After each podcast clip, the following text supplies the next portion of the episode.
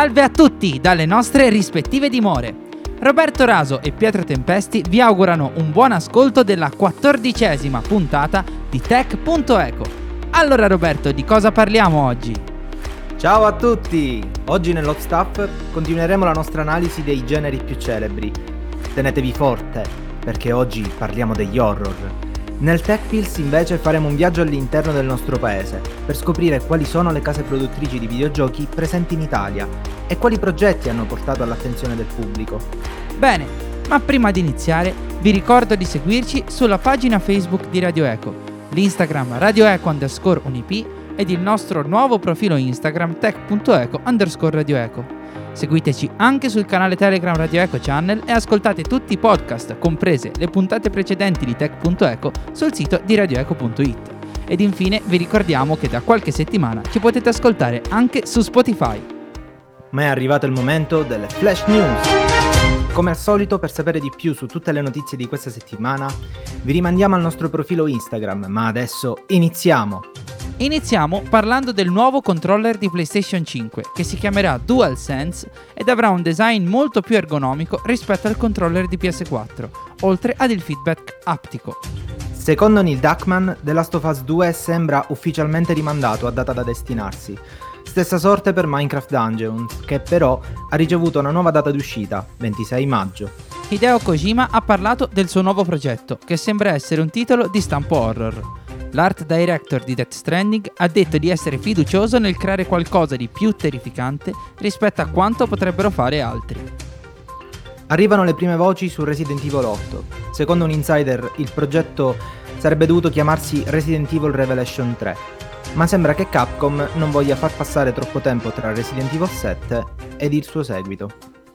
È disponibile per PlayStation 4 la versione rimasterizzata di Call of Duty Modern Warfare 2 i possessori di PC e Xbox dovranno invece aspettare fino a fine mese, il 30 di aprile. Il nuovo titolo Valve, Half-Life Alyx, è da adesso giocabile anche senza VR, grazie ad una ROM che permette l'uso di mouse e tastiera come controller. Vista la cancellazione delle 3 2020, siamo già passati a passare a, a parlare di quello del 2021. Sono state annunciate infatti le date della fiera per il prossimo anno, dal 15 al 17 giugno. Nasce Lirica Ludica, un progetto di Mattia Traverso composto da un video analisi sui videogames sviluppati in Italia, coinvolgendo anche i singoli sviluppatori. The Last of Us è stato votato come il miglior Game of the Year degli ultimi 12 anni in un sondaggio per gli utenti tra i vari vincitori del premio negli ultimi anni. Infine, dalle parole di Phil Spencer, sembra assai probabile il rinvio di Halo Infinite, al fine di salvaguardare la salute dei suoi dipendenti in questo periodo. Vi ricordiamo quelle che sono le prossime uscite della settimana, ovvero Final Fantasy VII Remake, in uscita il 10 aprile. Ed eccoci tornati con un nuovo Split Talk. Ogni Split Talk chiaramente si porta dietro un ospite e Roberto ci dirà qual è l'ospite di oggi. Bene, siete pronti? Facciamo un bel applauso virtuale a Andrea Di Bernardo che è qui in nostra compagnia. Ciao Andrea. Ciao ragazzi, ciao belli. Bene, bene. Allora, Come intanto... la sta passando? Tutto, tutto bene, molto comoda questa quarantena, ti dico. A me non sta dispiacendo così tanto. Non so voi. Bello qui seduto. Ma senti, Beh, ora dopo, dopo, un mesetto così di arresti domiciliari, un pochino d'aria aperta comincia a mancarmi. Comunque, eh, sì. Andrea, ci vuoi ricordare che cosa combini te a Radio Eco? Bene, allora io sono piovuto a Radio Eco quest'anno a settembre e faccio un, un podcast che si chiama Dive Dixit, tipo talk show sull'elementare. Diciamo, chiamo ospiti, vengono da me ragazzi per lamentarsi e buttiamo giù una puntata alla volta, molto tra il trash e il cringe, quindi insomma... Quindi la cosa più bella che possa esistere sulla faccia della terra, in sostanza. Esatto, ragazzi. Quando, quando riapriamo i battenti, voglio anche voi, naturalmente. Eh? Quando vuoi. Ci andremo quando a lamentare vuoi. con piacere. Quando vuoi quando c'è da lamentarsi sono sempre in prima linea. Tanto per i videogiochi c'è da lamentarsi tanto in questo periodo. Beh, non c'è nulla Abbastanza. che esce. Bene, ma a proposito di videogiochi, partiamo con la tua carriera da videogiocatore. Qual è stato il tuo primo gioco, la tua prima console e qualche storia relativa ai tuoi inizi da videogiocatore? Ok, allora io sono stato fortunato perché io nei, proprio nei ricordi di quando avevo, penso, 3-4 anni, quindi proprio piccolissimo, eh, mi ricordo che mio fratello giocava al Game Boy Color a Mm. Pokémon giallo e quindi Eh. gli stavo dietro tipo, tipo ombra, sardina, perché, cioè, immaginate voi, ero proprio innamorato, però non riuscivo mai a giocarci perché non capivo. Quindi a, già sui 5-6 anni iniziavo un po' a capire meglio i tasti e ho iniziato con quello, con, eh, con Pokémon Cristallo da Game Boy Color. Molto bene. Poi sempre grazie a mio fratello che aveva la PlayStation 1 è iniziata la mia carriera anche di mamma PlayStation che non mi ha più Oh, finalmente abbandonato. uno di mamma PlayStation, finalmente. Eh, ho capito, però tanto, sapere- tanto hai iniziato con Pokémon, cioè sei sempre, Eh, sempre primo, allora, dopo, primo eh. amore casa Nintendo e per ora continua a esserci questo grande amore per i Pokémon anche se Bravo. è difficile mantenerlo. Bravo, bravo. Molto difficile mantenerlo. Molto difficile Molto ultimamente difficile mantenerlo. mantenerlo. Specialmente per Pokémon Go, almeno nel mio caso dove non posso uscire. Però vabbè. Eh, Ma guarda, Pokémon eh, Go è la meno ultimamente. Infatti c'è tutto un altro Immagino. mondo dietro. Ma eh, Quindi, gioco preferito? Allora, gioco preferito è un parolone perché, eh, ragazzi, allora, gioco preferito ve ne dico due o tre, permettetemelo. Vai, vai, Perché- tranquillo. è una domanda allora- difficile, lo sappiamo. Eh, allora, Pokémon Diamante è la mia vita, Siamo... proprio Io- la mia vita, non... Allora, io ti Senza- racconto, ti racconto questa cosa. Allora, io vidi in tv ai tempi Pokémon Perla è stato il mio primo gioco Pokémon giocato sul serio.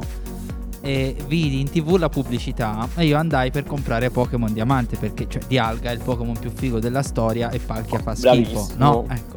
Sì, sì. Immaginati la mia faccia quando chiaramente non l'avevo pensato solo io questa cosa, ma tutti, e quindi Pokémon Diamante non ce n'erano più e c'erano solo Pokémon Perla. E quindi No, mi è toccato fra. iniziare con Pokémon Perla. Eh, qui, qui iniziano i primi vedi quando i bambini, i traumi infantili Eh. iniziano a crearsi. Bello, no, io Pokémon Diamante sono stato fortunato mm, perché mio fratello aveva già smesso di giocare a questi videogiochi, era già passato al versante FIFA e solo FIFA.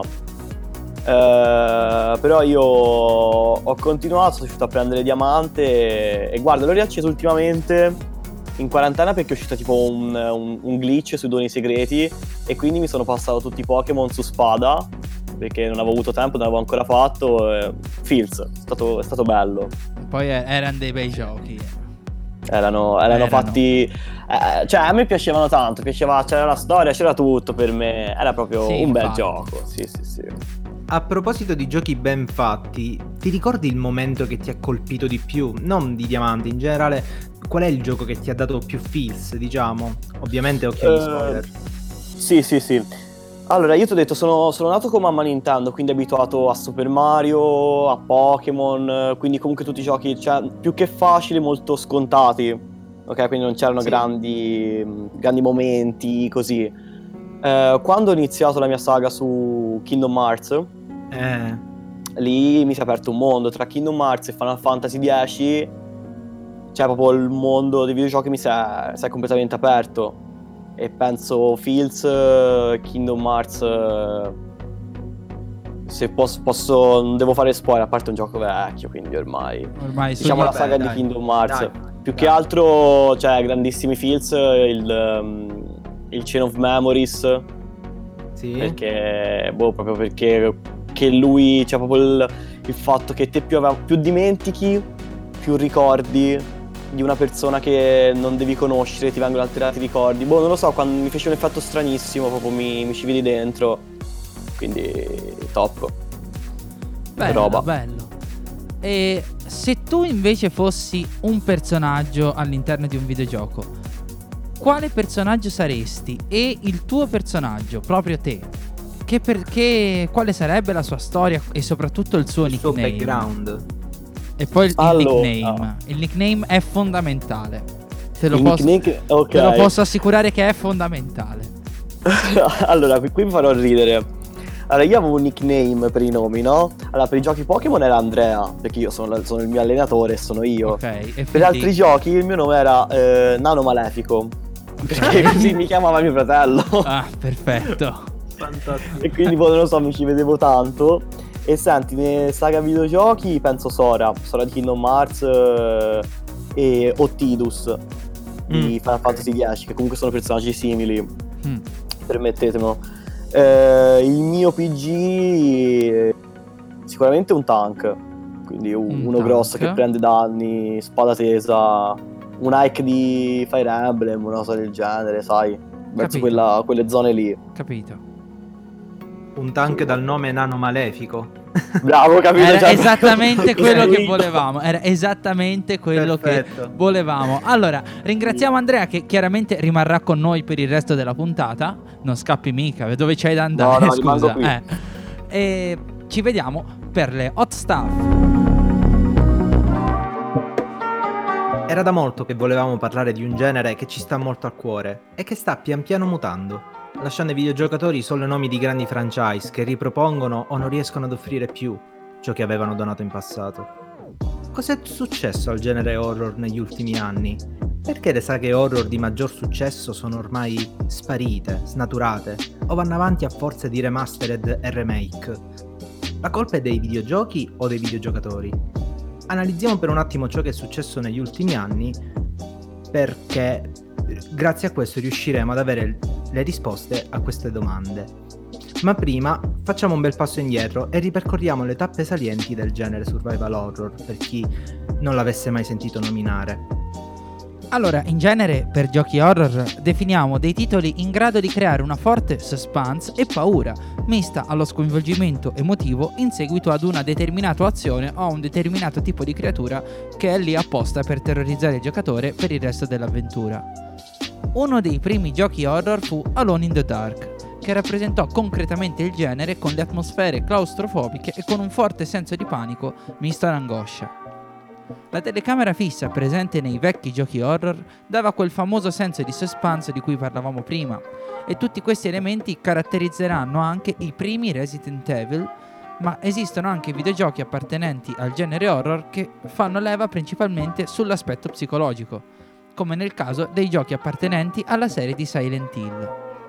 Tralasciando alcuni vecchi titoli come l'ormai defunto Dino Crisis, Parasite Eve ed Obscure, arriviamo a quello che oggi si intende per un gioco, diciamo, horror. Eh, Roberto, perché diciamo?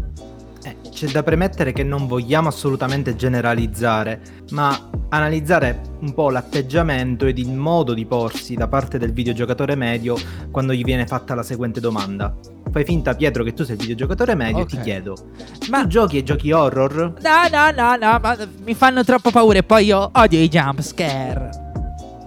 Ecco, nel 2020 horror è un qualsiasi gioco in prima persona con un'ambientazione cupa, una torcia e strani suoni ed effetti che lo fanno letteralmente volare dalla sedia. La maggior parte della colpa è chiaramente da additare a tutti coloro che ridicolizzano i suddetti titoli, rendendoli addirittura divertenti. Mi riferisco per esempio agli streamer e agli youtuber che portano un gioco come Slender, per dire, soltanto per riprendere le sue reazioni istintive. È facile divertirsi quando si guarda qualcuno a giocare a pseudo horror che hanno come solo obiettivo quello di farti spaventare, con bruschi suoni e fotogrammi sparsi qua e là. Con questo genere di stereotipi non solo si cade nel ridicolo, ma si finisce per categorizzare un genere che possiede tante, ma tante sfaccettature, che non vengono più apprezzate o prese in considerazione. Il concetto di jumpscare, ovvero il, voler- il volare letteralmente dalla sedia a seguito di uno spavento causato da un forte rumore o da un paio di frame atti a terrorizzare, è presente in parecchi titoli horror moderni.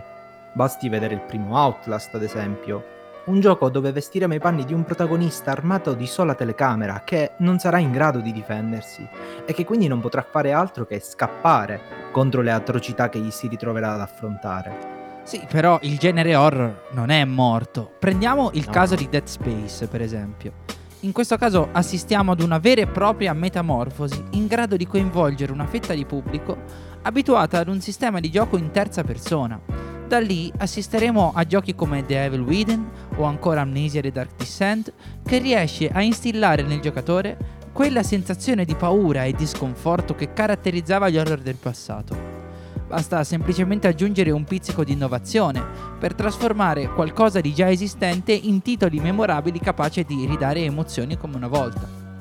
Il problema è che le grandi case di sviluppo, per fare in modo di avere la certezza del guadagno, finiscono per remare dalla parte opposta. Basta vedere il recente caso di Dead Space per accorgersi di come una casa di sviluppo finisca per cambiare così profondamente le carte in tavola, finendo per ridicolizzare un brand che aveva un enorme potenziale.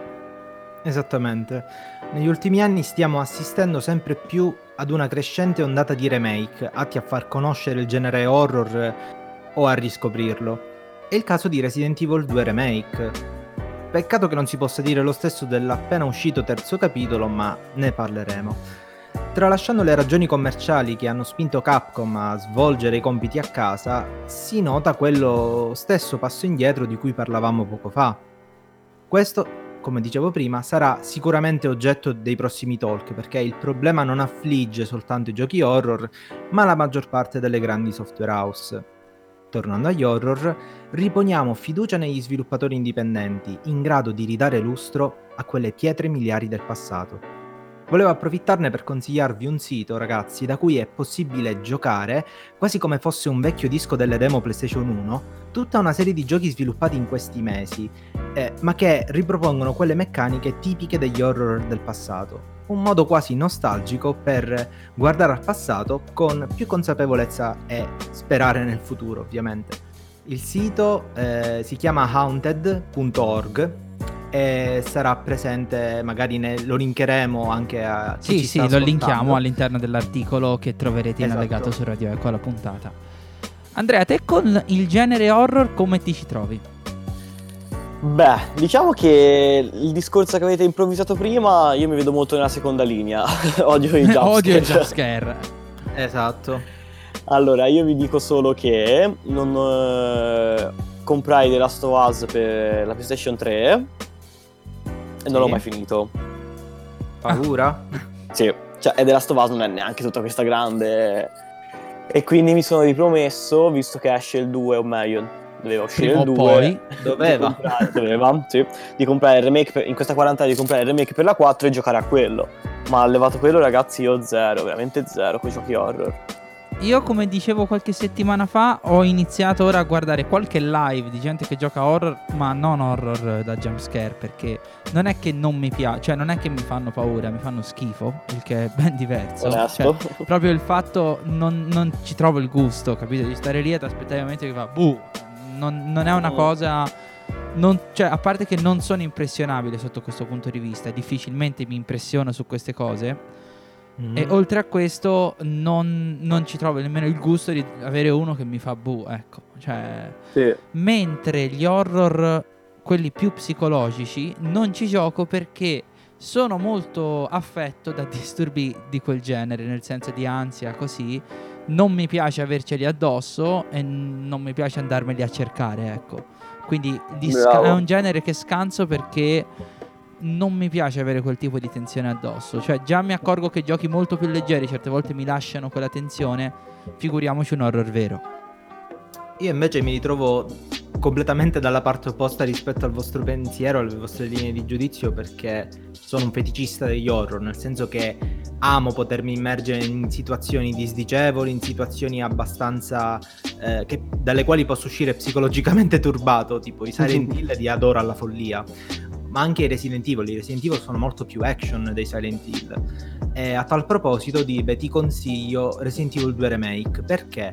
Perché è quasi eh, frenetico per certi versi. Cioè, c'è sempre la situazione, la sensazione di paura che magari qualcosa dietro la porta eh, possa spuntare da un momento all'altro, però è rivisto in chiave moderna quindi mm. molto più improntato alla terza persona, molto più import- senza telecamere fisse, senza magari i jumpscare, anche se Resident Evil ne aveva pochini rispetto a Outlast per esempio, che per me è un, un titolo sbagliato, infatti ne ho pure parlato in qualche vecchio video, però è questo. Ho capito, dai, gli do...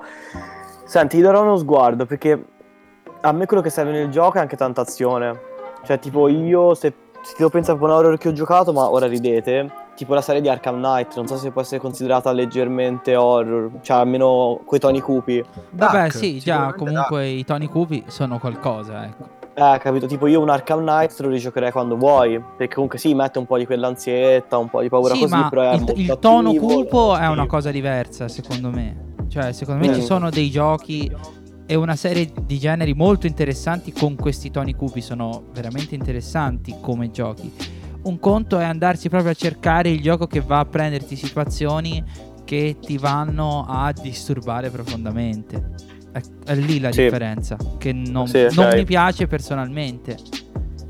Anch'io d- concordo con te, però ti dico la verità, allo stesso tempo provo per esempio un po' di invidia per Roberto. Ah, sì, Perché sì, sì. comunque mi, piace- cioè, mi piacerebbe provarci, ma proprio non riesco. Perché comunque secondo me anche quello è tutto un mondo. Sì, Sì. no, no, no, è, è vero. Cioè, io qualcosina, te l'ho detto, come gameplay visti, l'ho fatto. Ho guardato qualche gioco, però... Cioè, non è proprio... Non è il fatto che non mi fanno paura, è proprio il fatto che mi ci sento a disagio. E, e quindi non vedo perché dovrei sen- vol- dovermi sentire a disagio mentre gioco un videogioco. Ecco. Sì, sì, sì, Giusto, capisco. giustissimo. Bene, direi che... Direi che siamo a posto. abbastanza di- del concetto di paura all'interno del- dei giochi horror. Durante questi mesi abbiamo parlato di tante case produttrici di videogiochi diverse e abbiamo visto come queste siano prevalentemente situate o in Giappone o in America. Oggi parleremo invece di alcune realtà che si trovano proprio nel nostro paese. Certo, non stiamo parlando di aziende che producono soltanto giochi blockbuster, ma scoprirete che alcuni dei vostri titoli preferiti sono nati molto più vicino di quanto pensiate. Partiamo con una precisazione. Molto spesso queste case non si occupano di pubblicare e distribuire i giochi, ma si appoggiano alle divisioni italiane di software house ben più grandi. E questo avviene per due motivi. Primo, una casa editrice più grande garantisce un pubblico maggiore.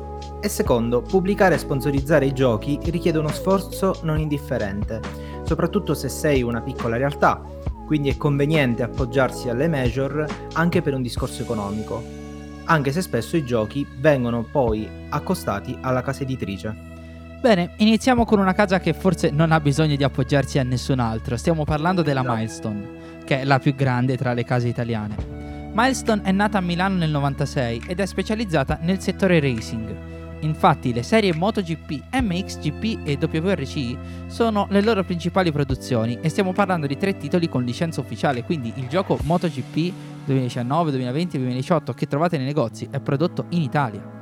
Dal 2015 hanno una IP di corse su due ruote proprietaria che si chiama Ride. Ci sono tre capitoli, Ride, Ride 2, Ride 3, Ma- che è uscito l'anno scorso mi sembra. Ma quindi fa. loro fanno proprio, cioè, quello che mi sono sempre chiesto io, fanno proprio tutto il gioco?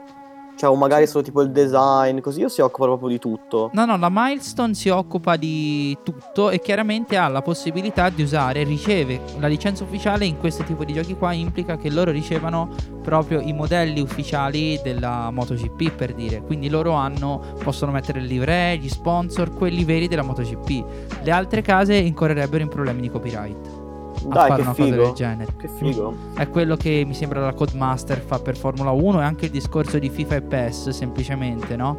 Che la Juventus Sì. quest'anno è solo su PES e su FIFA c'è la Piemonte. Mi pare che si chiami Piemonte Calcio. Sì, Che Monte infatti. Calcio, sì. È un discorso Mhm. di diritti e la licenza ufficiale permette di poter utilizzare appunto le livree ufficiali delle moto in questo caso. Bello.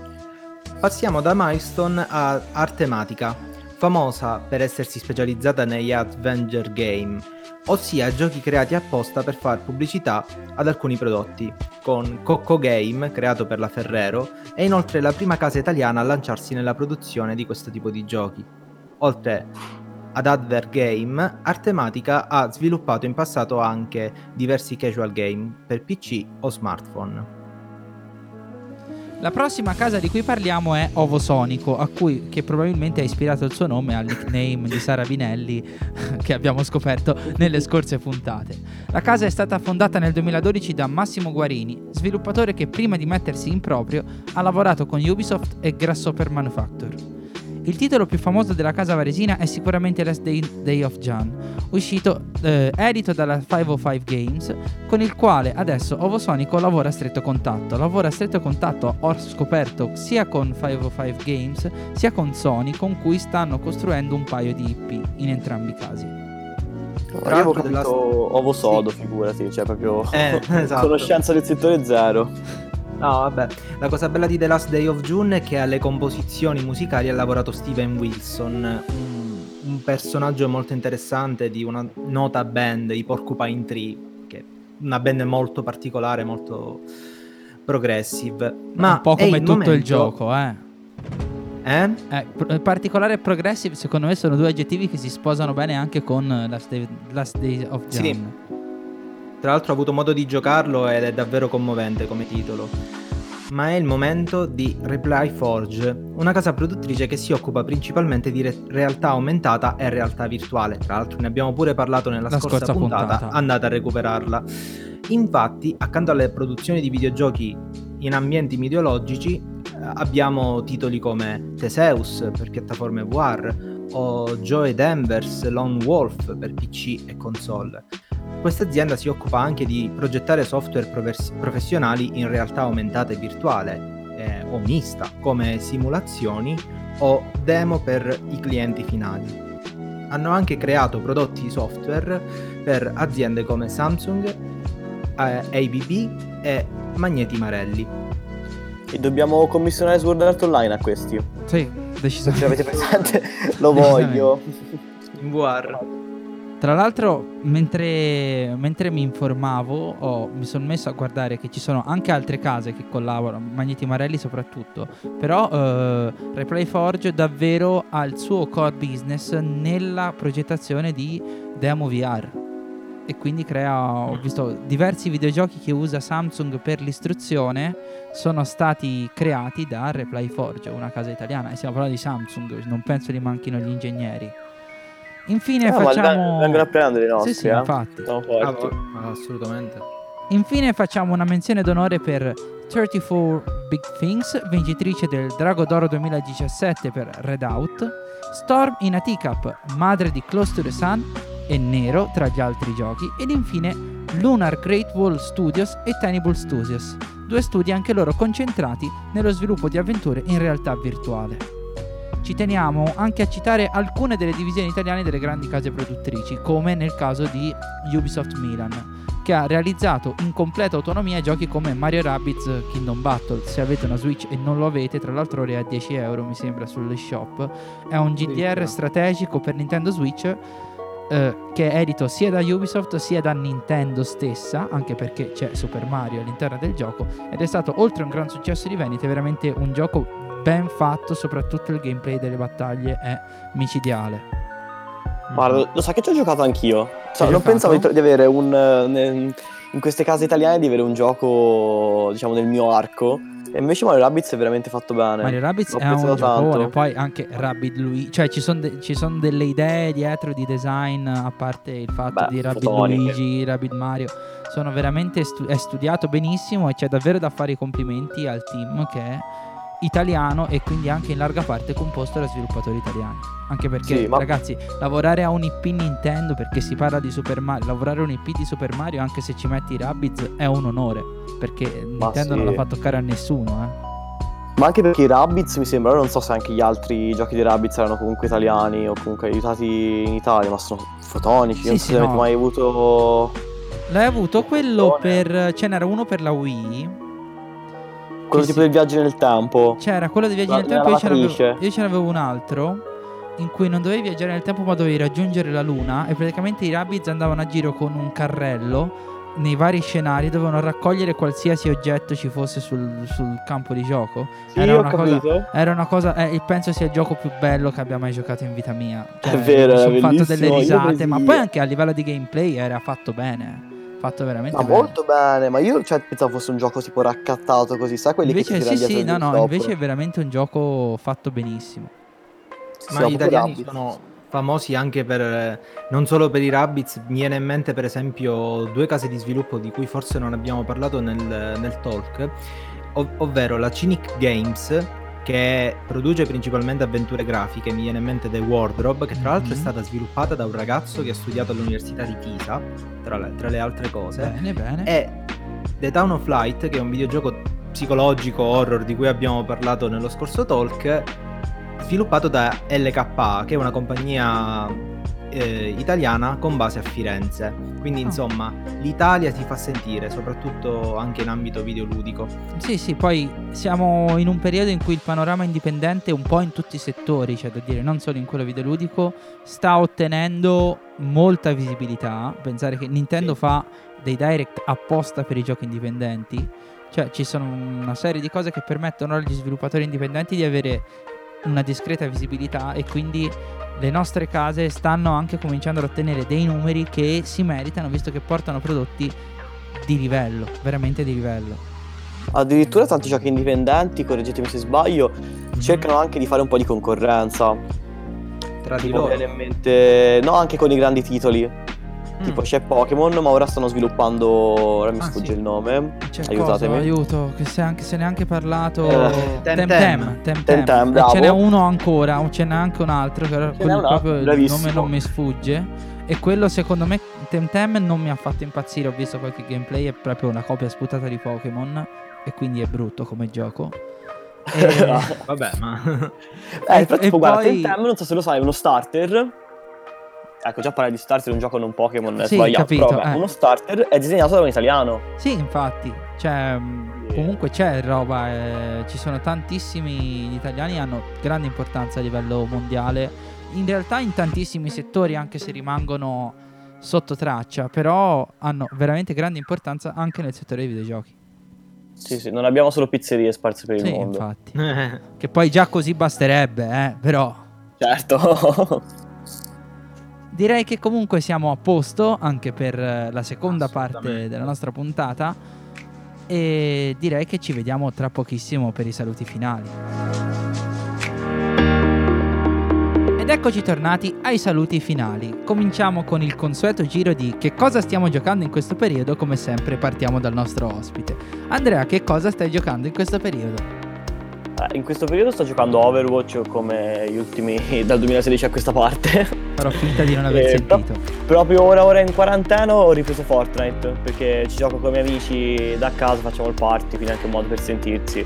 E quindi è quel gioco che rispolveri Diciamo- durante le vacanze. Diciamo che il vantaggio dei party game, consideriamo Fortnite un party game, Sì, è sì. che ehm, appunto ci permettono di stare in contatto con i nostri amici se non altro. Quindi lode, lode, che- lode, che lode ai giochi, ai giochi Bravo, che creano sì. comunità. Da non fare in single player. Esatto. Io ad esempio sto giocando a Minecraft per dirvi, quindi siamo là. Eh, però non sto quasi portando niente in singolo, a parte Undertale che sto giocando in live su Twitch ogni sabato. Mi sto innamorando di questa cosa, di questo gioco e Toby Fox è un maledettissimo genio. E- Mentre il martedì lo dedico ai Castlevania, sono arrivato a Symphony of the Night, sto continuando verso questo versante. Però devo continuare Mass Effect 3, anche perché voglio far uscire, ormai lo dico, così me lo prendo come impegno, la prossima settimana parliamo della Mass Effect Trilogy. L'ho detto, l'ho detto. Devi mantenerlo. Eh sì, Esatto. ormai l'hai detto, io lo so da Eh. qualche settimana che ci sta giocando, ancora sto aspettando questa recensione della trilogia di Mass Effect come fosse Natale. Pietro, tu invece che stai giocando? Allora, io visto che voi giocate praticamente tutta roba multiplayer, devo fare da bilancino e sto giocando prevalentemente single player. Ho ripreso in mano un gioco della Rockstar che è LA Noir. È un gioco Bellissimo. che mi piace tantissimo per appunto la narrazione, per come è narrato, per la lentezza, cioè è proprio un gioco bello, mi sta piacendo un mucchio e anche il gameplay è fenomenale. E accanto a LA Noir, ehm, avevo già detto l'altra volta che avevo iniziato Layton, sto andando un po' a Layton 6, che sto andando un po' a rilento ogni tanto, e poi basta in realtà, mi sto dedicando anche a altro. Quindi nessuno di noi gioca a Animal Crossing. Non ho No, fatto no. in tempo, non l'ho ancora recuperato. Eh, anche, anche ci stavo pensando. non l'ho però ancora recuperato. Sarebbe, sai? Soprattutto Sarebbe, in quarantena. Sì, sì, perché con Animal Crossing il tempo passa bene. Questo è poco ma sicuro. Comunque, sì, ringraziamo a questo punto Andrea Di Bennardo di essere stato Grazie con a voi. noi. E direi che si può concludere qua questa quattordicesima puntata di Tech.eco. Vi ringraziamo per averci ascoltati fin qui e vi ricordiamo di seguire tutte le pagine social di Radio Eco ed il nostro profilo Instagram tech.eco underscore Radio Eco. Inoltre vi ricordiamo di ascoltare tutti i podcast che ci sono nella sezione programmi di radioeco.it e vi ricordiamo anche di seguirci su Spotify. Ancora un saluto da Roberto Raso e Pietro Tempesti. Ci vediamo giovedì prossimo con moltissime novità solo per voi. Mi raccomando, continuate a seguirci, sempre qui Su Radio Eco.